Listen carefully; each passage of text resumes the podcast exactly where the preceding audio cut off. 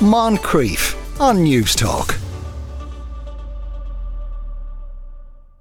It looks a bit like the Sam Maguire Cup. Uh, which isn't that surprising, as it's the trophy for an annual Highland Games event in Scotland, but it's been a while since it was awarded to anyone, as it's been missing for almost 90 years. But now it has been brought home. Jonathan Christie is Chief Executive of the Cabrach Trust. Good afternoon, Jonathan.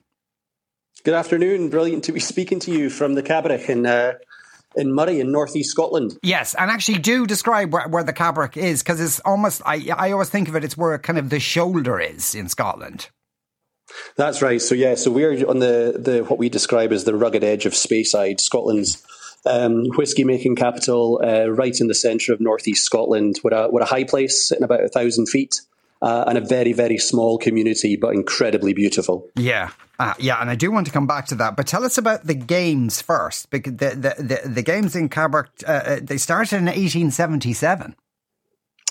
Yeah, so for, for a for a period of history, the the Cabrach Picnic and Highland Games were the was the big event of the annual calendar.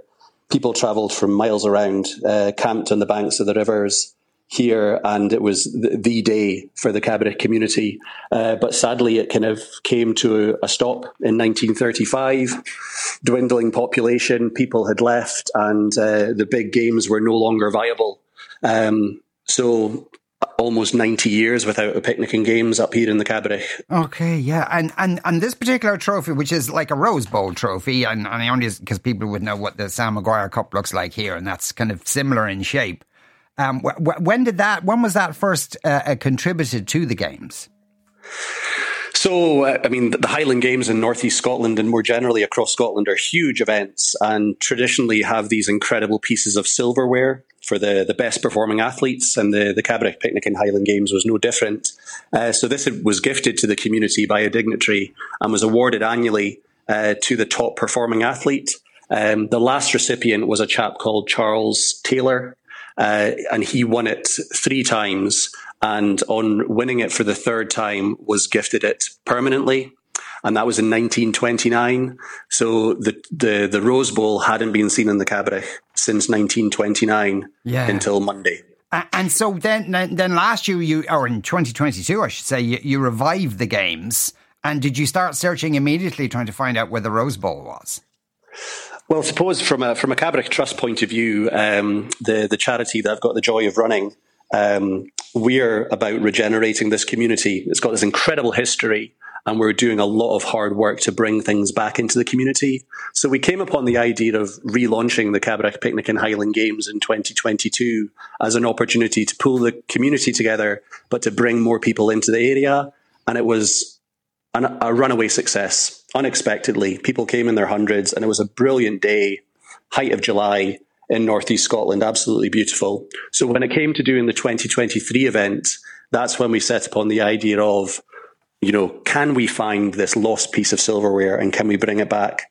So we launched, perhaps ambitiously, a UK wide search for the lost Cabrach Rose Bowl, and uh, and actually could not believe it when um, Adrian Taylor picked up the phone and spoke to me in December last year. Yeah, but it couldn't have been further away from you, short of being in France.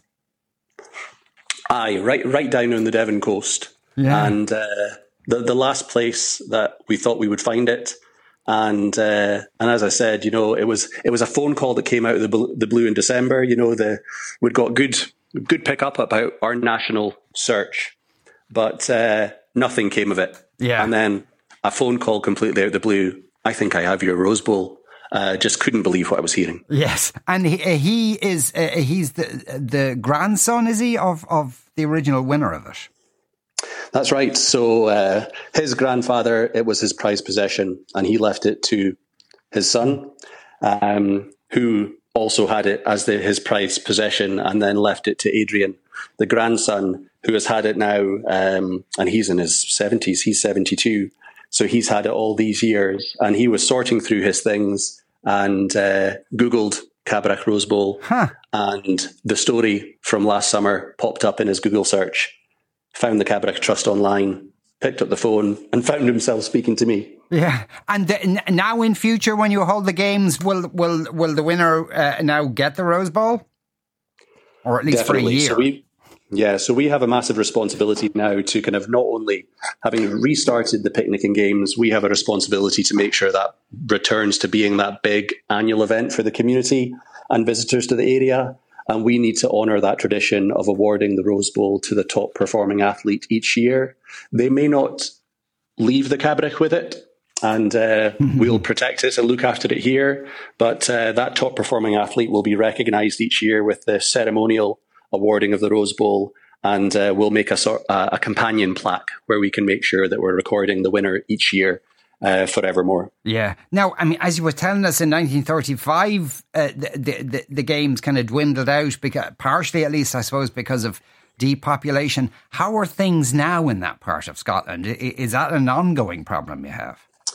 I mean, I think um, like rural communities across the whole of you know the British Isles, there are challenges, and they've certainly been particularly acute in the Cabrach.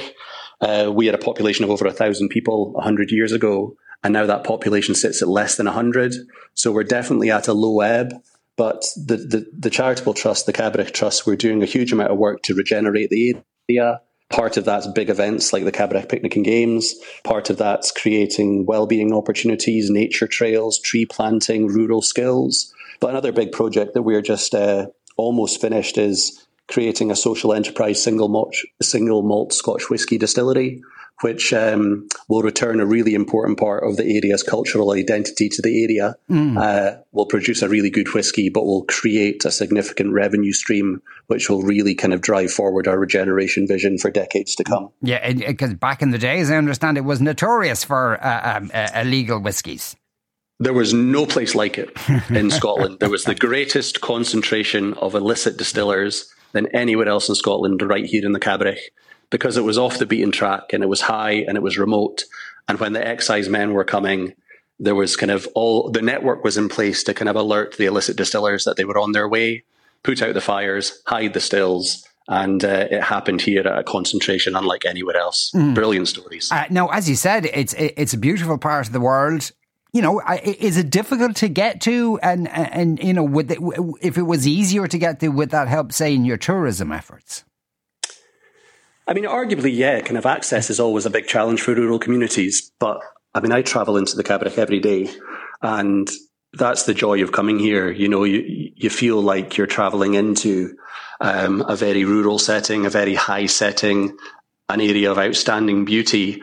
But you know what? We're only six miles up the road from Dufftown, which is the globally recognized capital of Scotch whisky, six miles away. Hmm. So we're actually not that far out from the heart of Speyside uh, yet you feel like you're somewhere very special and remote. Yeah, Jonathan, thanks a million for uh, speaking with us today. Uh, best of luck, best of luck continuing uh, with the games. That was Jonathan Christie, there, chief executive of the Cabrach Trust. Moncrieff weekdays at two p.m. on Newstalk.